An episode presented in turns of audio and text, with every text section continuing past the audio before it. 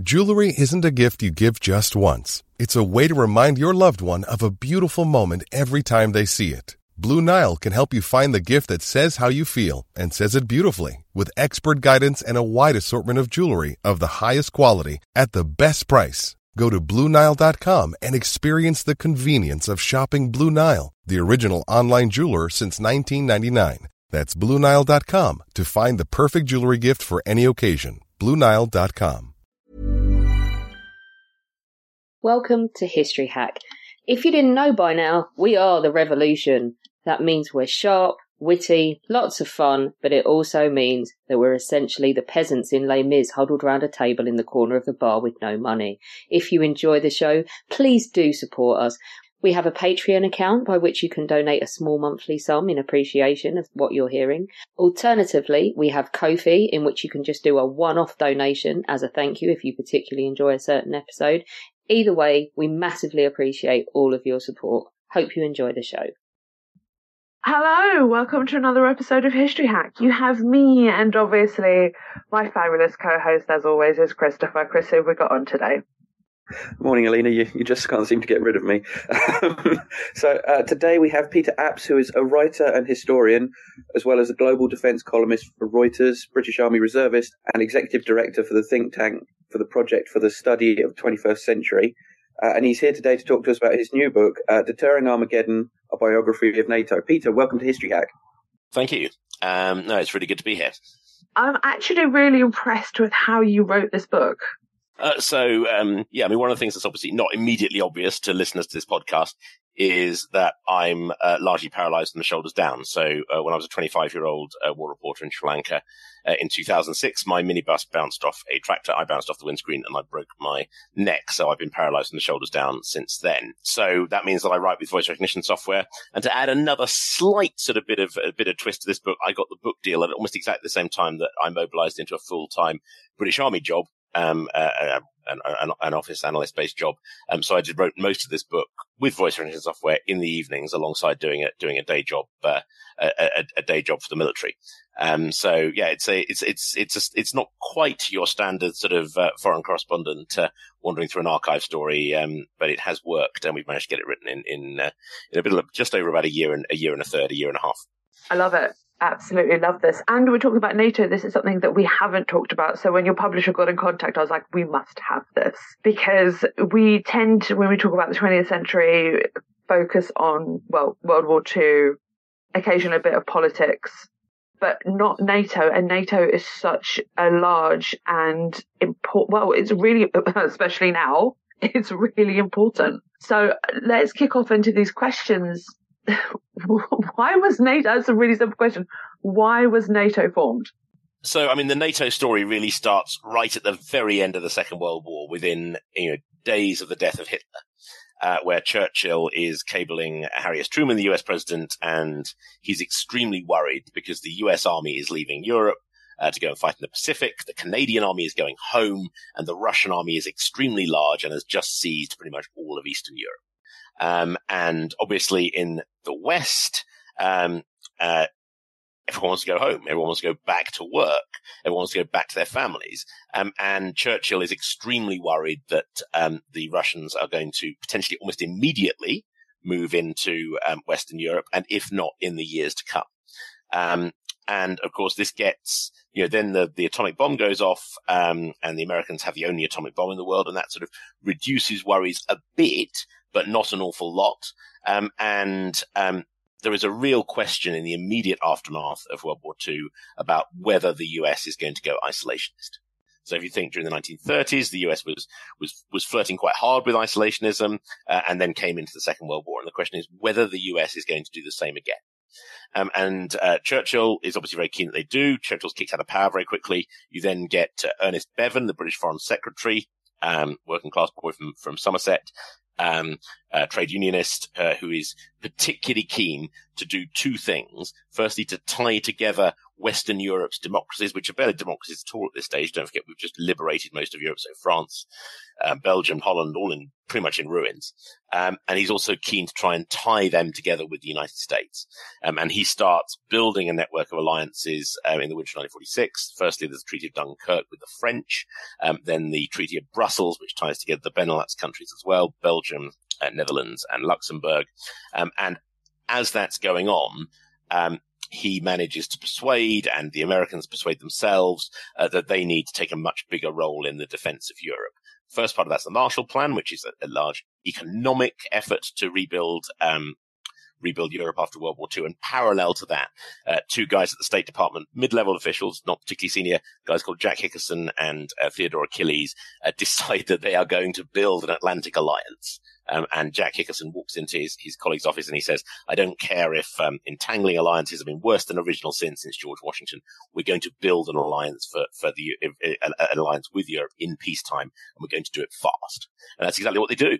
Um, Berlin airlift's going on at the same time. The Russians are trying to sort of get, get the, get the Western allies out of Berlin. And during 1948 and 1949, um, the NATO treaty gets ha- gets sort of beaten out in a bunch of committee rooms in Washington D.C. Uh, and gets signed in April 1949. Um, so it, it, it's sort of pulled together, you know, in a bunch of backroom deals, which really is, is how NATO has operated ever since.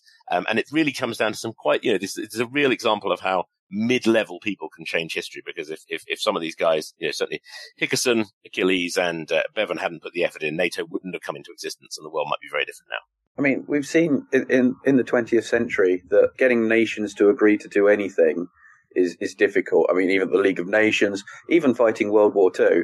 So how, how, how, how were they able to organize all the member states to get them to actually do anything without squabbling too much? Um, so, what one of the early early military leaders of, of NATO describes it as the whips of fear. So, you know, there is very, very, very real concern about the Russians, uh, yeah, in, in, and it grows exponentially through 1945, 1946, 47, and, and through to 1949. Um, and that, you know, the, you know, you've got to remember that these, you know, governments of, in exile in Europe, so people like, um, you know, the, the French government exile, people like Charles de Gaulle, people like, um, you know, the, the, the Belgians and so forth, you know, they've, they've lost their country. They've only just gotten back. Um, and there is a genuine fear that, you know, that in, in, after the first war, there was a, there was 20 years of peace. It doesn't feel like that way in 1945, 1948. It feels like you might go straight into a new war with the Russians. Um, and that really sort of helps pull people together. So, you know, NATO, when it initially comes into existence in 1949, is just a treaty. It doesn't have any structures. It doesn't have any military command system. Um, it's really just a treaty that ties everyone together.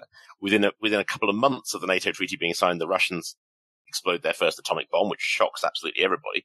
Um, but it really takes the start of the Korean War in June 1950 to really scare people. So the Treaty of Brussels has created a thing called the Western Union, which is a sort of Europe only NATO, which is commanded by, well, essentially led militarily, uh, by, uh, Field Marshal Bernard Montgomery great Second World War war hero.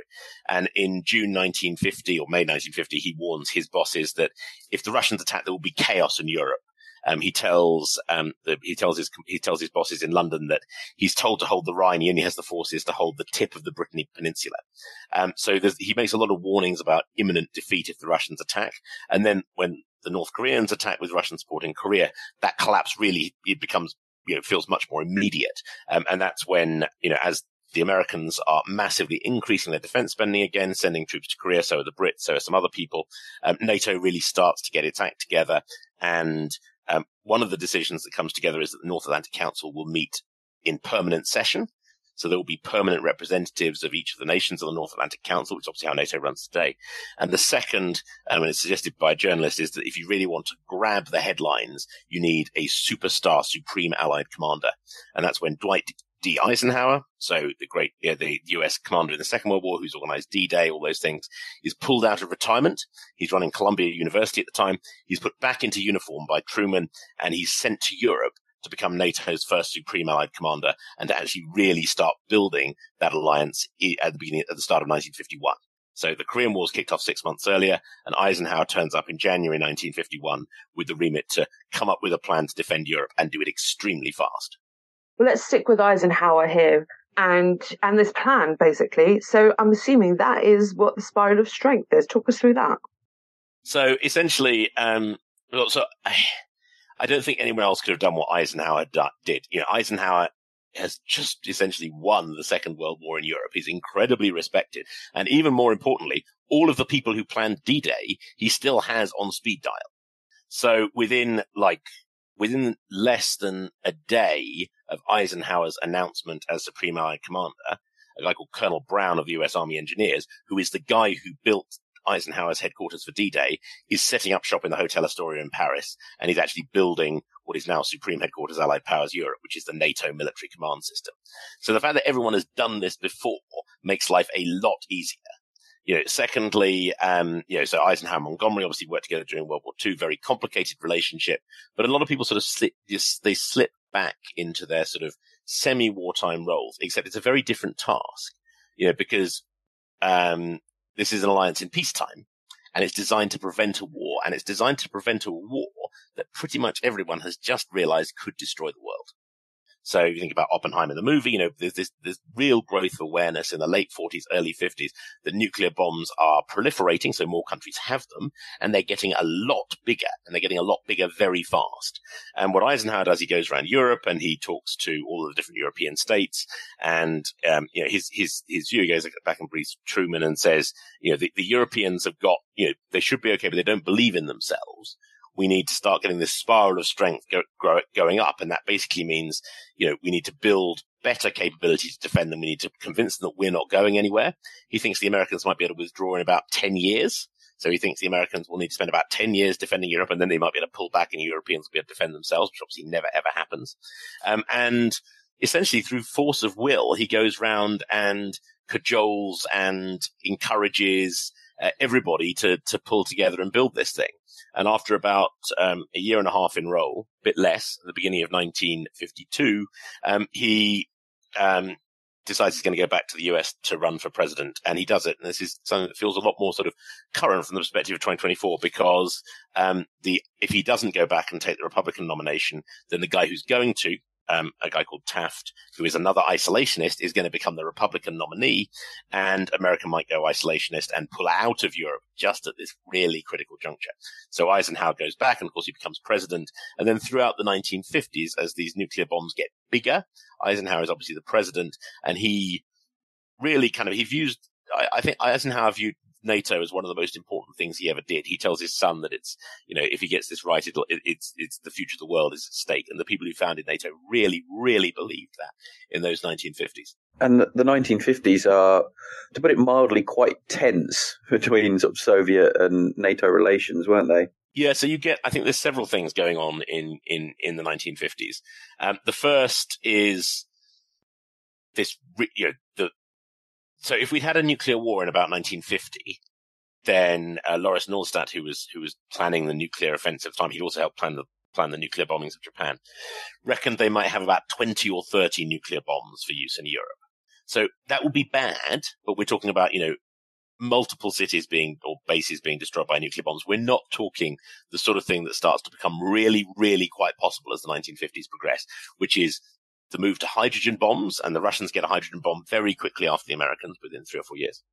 Um, you know, we're talking about, you know, things that are a thousand, several thousand times more powerful than, than the bombs dropped on Japan.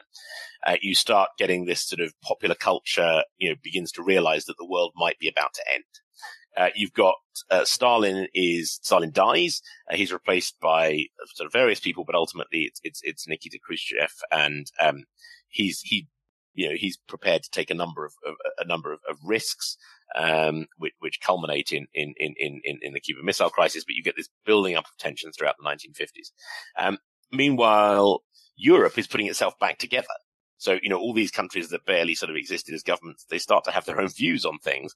And, and that's quite hard. And then, of course, in 1956, you have the Suez Crisis, um, where Britain and France, together with Israel, attack Egypt in the, against the wishes of the United States.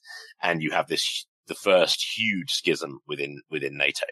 Um, but at the same time, NATO is also sort of becoming a lot more mature. You get the first Secretary General is appointed in 1952, a guy called Hastings Ismay. You start to build out that modern, sort of much more bureaucratic NATO. Um, and it's sort of, there are various points throughout the 1950s and in frankly every decade since where people think NATO is about to fall over and die.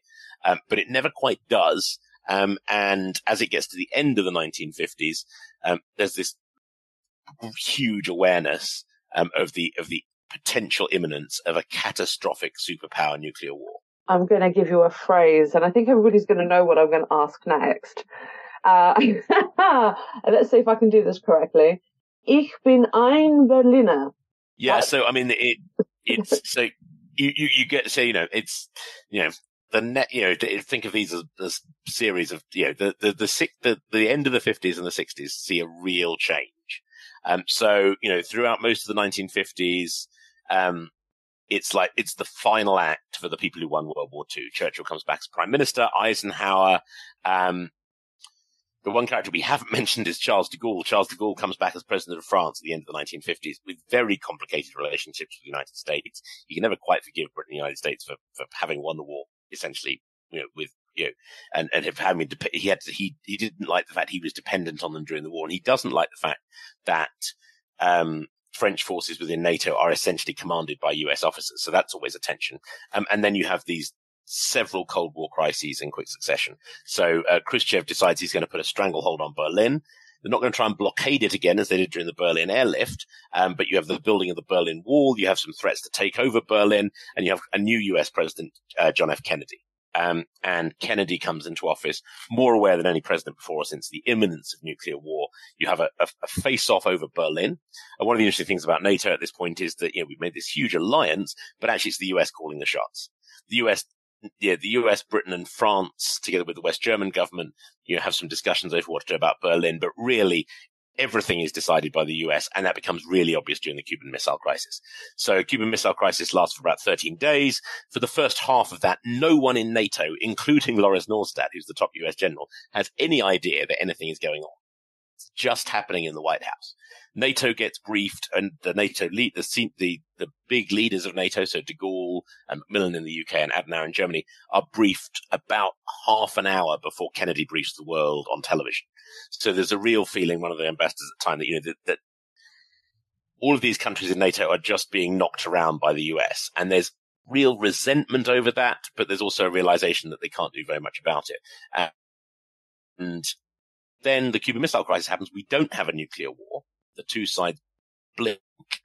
And as both Khrushchev and Kennedy start to sort of move towards talking to each other and there's an agreement they won't keep ratcheting up tensions, the whole tone of NATO rather, rather, uh, rather changes and you move into this kind of slightly weird period of, of the, of the, the, um, the, the 60s and the 70s, um, where there's much less of an imminent threat of war with the Soviet Union, and you have a bunch of other divisions that, that come that come center stage. And we couldn't really talk about this period without mentioning one of the big divisions, uh, the Vietnam War. How was NATO involved in that? Well, it wasn't, and neither were no no European countries sent troops to NATO, and that really, really upset successive U.S. administrations. Um, firstly, the, the Johnson administration, secondly, the um, the Nixon administration, and so you get this real schism. But it's not just about Vietnam; you also get real economic divides. Essentially, the Europeans blame the U.S for um, dominating the global economy, drawing jobs out of Europe, drawing resources out of Europe. The Russians go a lot quieter. Uh, Khrushchev's kicked out after the Cuban Missile Crisis because he's viewed as having taken too many risks. Um, and you start having these sort of very long discussions over what NATO is for. You still, you know, there's still this need to defend Western Europe. So there's still this large chunks of NATO troops in Germany, a British Army of the Rhine. Obviously, there's there's you know, large talks about about nuclear cooperation. There's lots of stuff going on, um, but it's basically quite a lot of rows. Uh, I mean, Jamie Shea, former um, Deputy Assistant Secretary General of NATO, describes the, you know, in, in the in the 50s and 60s, the threats to NATO, or 50s and early 60s, the threats to NATO were external. They were the Russians. In the 60s and the 70s, its internal divisions. Um, Nick, the relations between the Nixon administration and the Europeans are pretty poor. Um, relations between jo- Johnson never really doesn't really care about NATO at all. Uh, he doesn't really care about foreign policy that much. He's, he's he, and if, when he does, he's locked into Vietnam. So you get this sort of period of of of of, of strain. Um, you get the era of détente. So the Americans are talking to the Russians um, and um, sometimes without the Europeans. And you also get the beginnings of this thing called the Helsinki process, which leads up to the Helsinki Accords in 1975, which is this massive negotiation process between all the Warsaw Pact countries, so the Warsaw Pact, the Eastern Bloc countries um, that, that are essentially a, a response to NATO. So the Soviet Union built its own alliance, and all the NATO countries come together to discuss things like arms control and um, sign a, a, big treaty called the Helsinki Accords in 1975 that, amongst other things, commits the Soviet Union to um, a bunch of human rights reforms that it never ever implements. Um, and that, of course, sets the scene for, for, for, the sort of real drama of the 1980s where, where two things happen at once. You get a return to serious superpower nuclear tensions, uh, and you also get um, the rise of unrest in Eastern Europe and the beginning of that process that will tear down the Berlin Wall, tear down the, the Eastern Bloc, uh, and usher in the sort of more modern era. Ready to pop the question? The jewelers at BlueNile.com have got sparkle down to a science with beautiful lab-grown diamonds worthy of your most brilliant moments. Their lab grown diamonds are independently graded and guaranteed identical to natural diamonds, and they're ready to ship to your door. Go to Bluenile.com and use promo code LISTEN to get $50 off your purchase of $500 or more. That's code LISTEN at Bluenile.com for $50 off. Bluenile.com code LISTEN. Let's stick to that only because I can't get through a podcast without mentioning Poland and basically the fall of communism in all of those blocks and that whole area. How does NATO respond to all of these events happening? Because this is, it's, we don't realize how quick it is, but it is really fast how this literally falls all apart. So, so I mean, that that happens really fast at the end of the 80s, but there's a whole bunch of drama that happens before then. So you start to get real unrest in Poland in 81 and 82 you know, the Soviet bloc starts to look really, really rocky. And the Reagan administration, unlike its predecessors, isn't trying to manage the Cold War, it's trying to win it. And that makes the Russians extremely nervous. So at the start of the 1980s, the um, Americans are doing much more aggressive military exercises. Um, the Russians are rolling out a new generation of, of short range nuclear weapons in Europe. So do the Americans um, uh, uh, the uh, the Pershing and cruise missiles. You get massive demonstrations in Western Europe about, against um, American nuclear arms. Huge social divisions in a lot of European countries, including the UK, Greenham Common protests and so forth. And this real feeling that we're getting right back to the edge where we were in 19 in, in, in the Cuban Missile Crisis in the early 60s. And 1983, we very nearly have a nuclear war by mistake. So a bunch of NATO exercises, a bunch of other things are going on. This next exercise called Able Archer, uh, another one called Reforger. Able Archer is a nuclear control exercise. Reforger is about bringing American troops into the continent. And it looks as though the Soviets are really quite worried that that is the beginning of a, of a NATO attack, surprise attack. Um, and, um, you know, that, that, that gets very edgy. Um, and at the beginning of 1980, so that's 1983, at the beginning of 1984, Reagan and Thatcher discovered that this has happened through um, uh, through through Soviet uh, Soviet um, spy, primarily Oleg Gordievsky, a, a KGB mole who's reporting to the British. And at that stage, they and the Russians, Russians get through a whole bunch of leaders very quickly. They will die of old age. We then you know, move towards the Gorbachev era and tensions start to reduce very, very fast. But throughout most of the late 1980s, the assumption is the Soviet Union will evolve but continue to exist. And then, as you say, everything collapses really, really fast in 1989 um, and suddenly the Berlin Wall comes down. Um, you know, NATO. I mean, NATO has no plan for this. Um, you know, people are sitting open mouthed in NATO bases. Um, you know, and you know, no one has any idea what to do with this by the end of 1989. Um, and then, of course, in 1990, 1991, the Soviet Union unravels as well. And suddenly NATO is wondering what the hell it's supposed to do and, um, and what role it has next. Um, and yeah, by the end of, you know, by 1990, 1991, you, know, you have this, a lot of history happens at once. And also, and this is really important for the present day, not only do the Eastern European states and Central European states, Poland, Slovakia, Hungary, all those you know, get their independence, but the Baltic states break out of the Soviet Union. So Estonia, Latvia, and Lithuania. And pretty much immediately, they start pushing for NATO membership and EU membership to protect themselves against Russia. And of course, Ukraine also gets independence, and that starts a, quite a long and ultimately very bloody psychodrama about whether they're going to join NATO and the West or whether they're going to stay under under Russia's orbit. We're going to come to that actually uh, on our last question because that is really important for modern day NATO. But I'm going to let Chris carry on because I just have to throw that comment in before we we we move on to the next question. Yeah, actually, um, you can probably edit this out, but I was in a, a pub quiz on Tuesday, and it was um, who was uh, the latest member member to join uh, country to join NATO, and um, History Hack regular Sam Jolly went, I'm pretty sure it's Ukraine. Apparently, we were both wrong. It was Finland. yes. And Sweden should, but it's not getting in. Right, carry on. But uh, yes, yeah, so I remember this from my from my school days uh, in the in the mid 1990s. Um, NATO started to get more involved in other situations that are happening in Europe, uh, like Kosovo. Yeah, so the 90s, uh, the 90s are not what NATO expected, right? So, you know, the Soviet Union collapses at the end of 1991. At the beginning of, by the beginning of 1992, all these Russian submarines that have been knocking around the Baltic and so forth, everything stops. The Soviet Union is literally imploding. I mean, it's gone. Uh, you know, the Americans are primarily worried about nuclear weapons for sale. The threat to Europe from the Soviet Union has gone completely.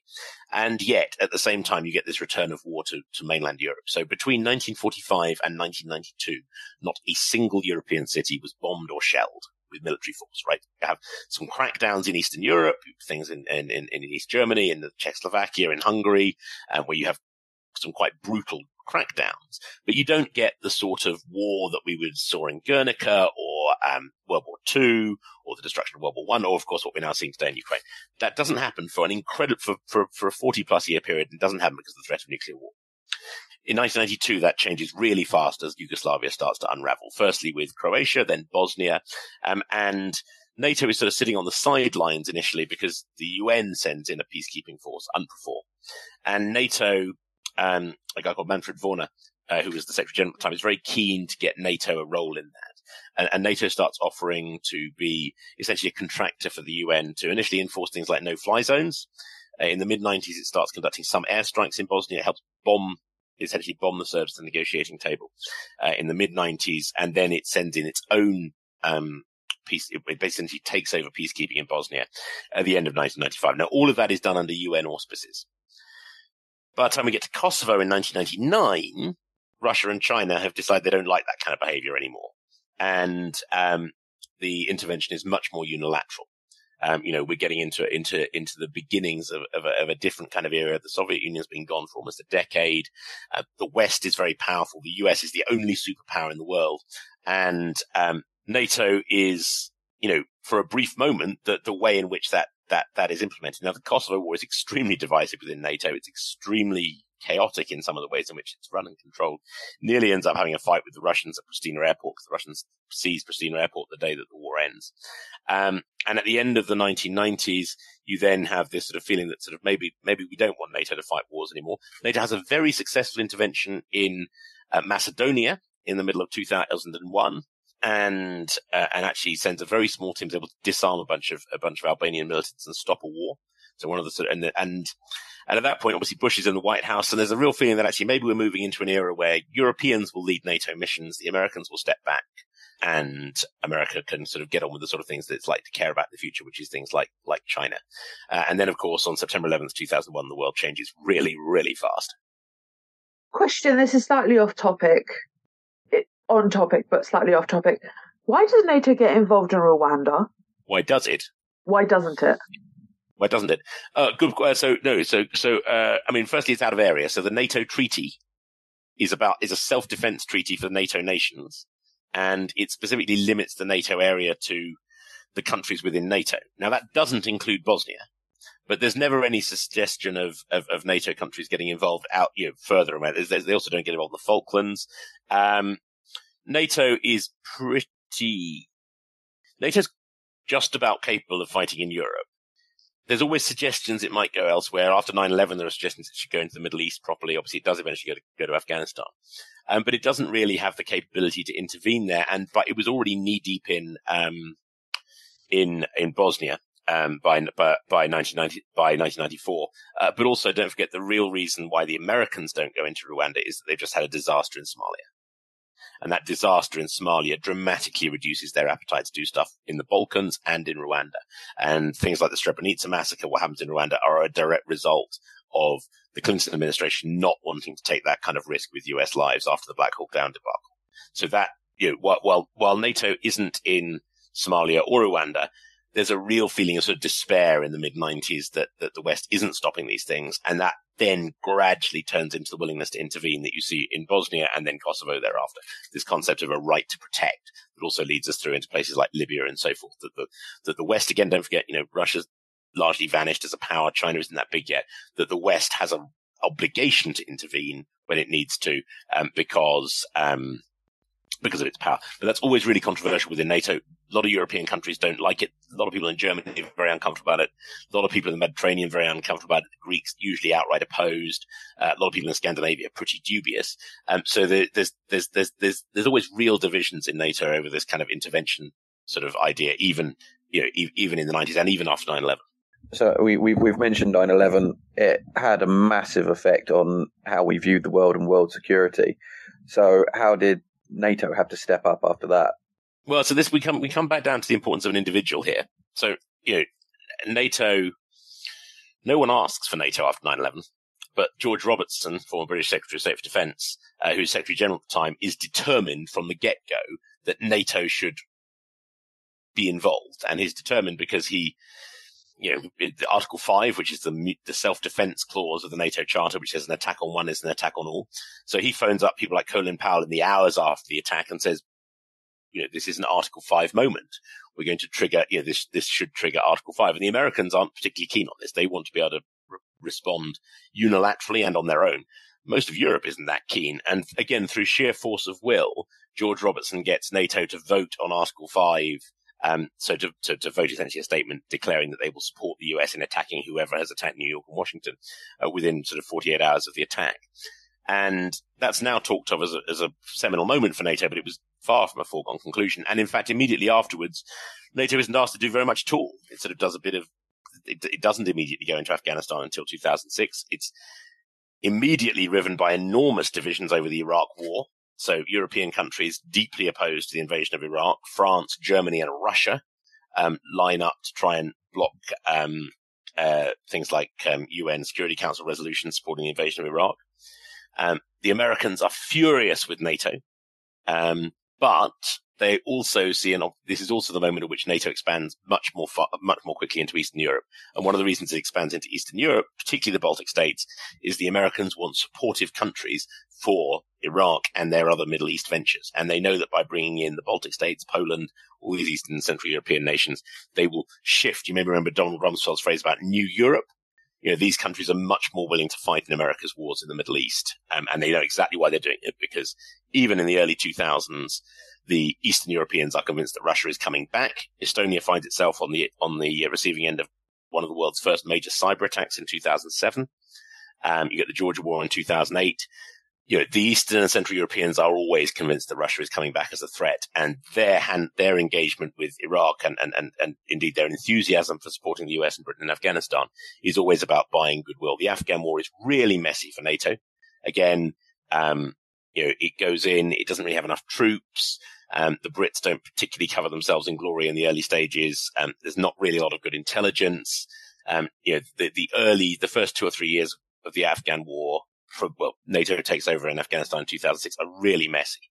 And you end up with this sort of awkward period that lasts up until the sort of the mid 2010s where NATO is trying to work out whether it's a, it's a body for, for working with the Russians to do, to handle security problems outside Europe or whether it's there to defend Europe against the Russians.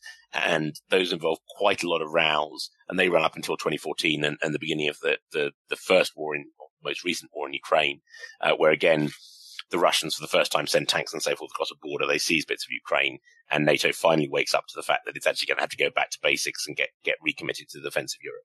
Well, they were worried about Russia in 1945. They were worried about Russia pretty much all the time up until now, and they still should be worried about Russia and what it's going to do. I mean, right now it is a hot topic. Everyone's talking about it.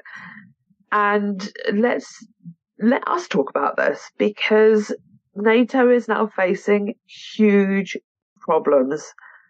What kind of problems are they facing? Well, so it's both. I mean, it's both a problem and an opportunity if you're NATO, right? Because the you know the whips of fear, to quote you know, to go back to the to the 1940s and 1950s, are really powerful. You know, the Europe is getting its act together on defense in a way that it would never have done without you know, the Russian invasion of Ukraine.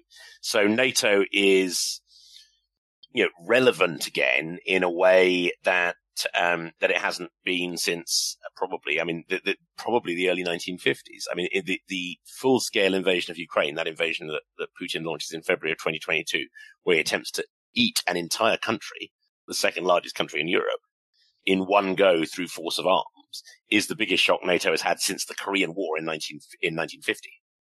Um, you know, it is, it really is a sort of, you know, a, a, a, come to Jesus moment. I remember talking to some Estonians in February of 2022.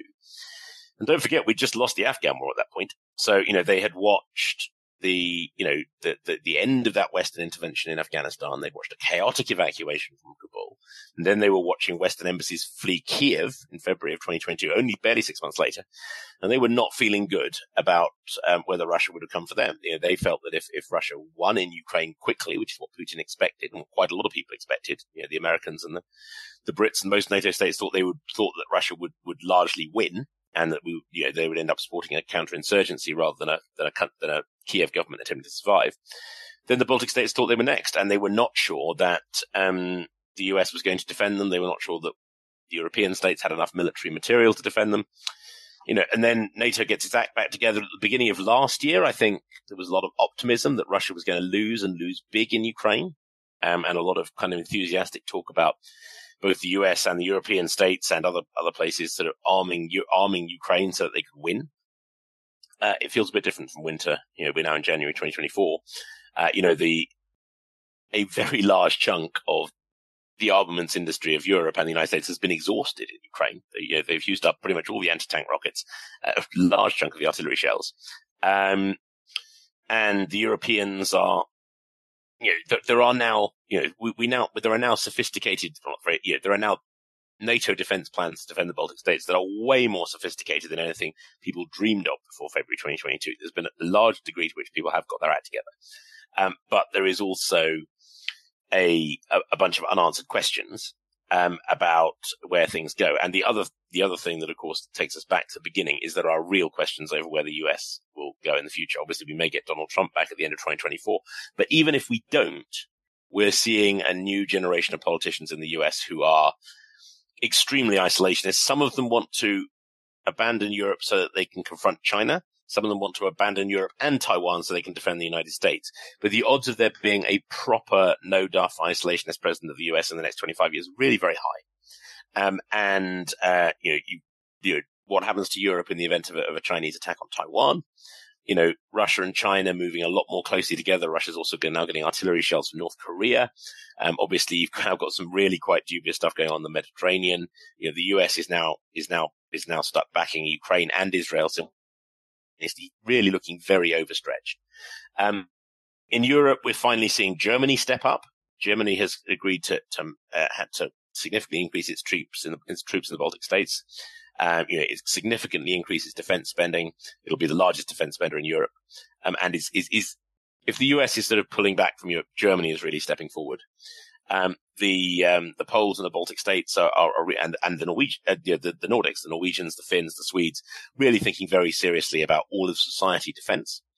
Um, you know, discussions over, you know, the Ukrainians have introduced conscription. They won't let their menfolk leave the country. Now, you know, we've never grown up under a world where we thought conscription might be plausible. Now mainland Europe is thinking those thoughts again. And, um, and, and, you know, that keeps a fairly unified NATO in the short term. Um, but there are some real sort of worries in the long term. And, and the real worry, in, in particularly in the Baltic states on that sort of proper eastern flank is that if once the Ukraine war stops, so once, once whatever, you know, Putin stops using up all that military power in, in, um, in, in, in Ukraine, that Russia will start rearming again, and this time it will rearm to do the one thing it's never managed to do since 1949, which is to take a bite out of a NATO country and humiliate the alliance. Um, and that gives us a fairly sort of bunch of fairly risky things. I'd like to say they'd be stupid enough to attack Poland again, considering we've just completely and utterly rearmed up. I think we've Poland now has the largest army in Europe, and because they're ready, uh, they're not going to allow to happen what happened in 1939.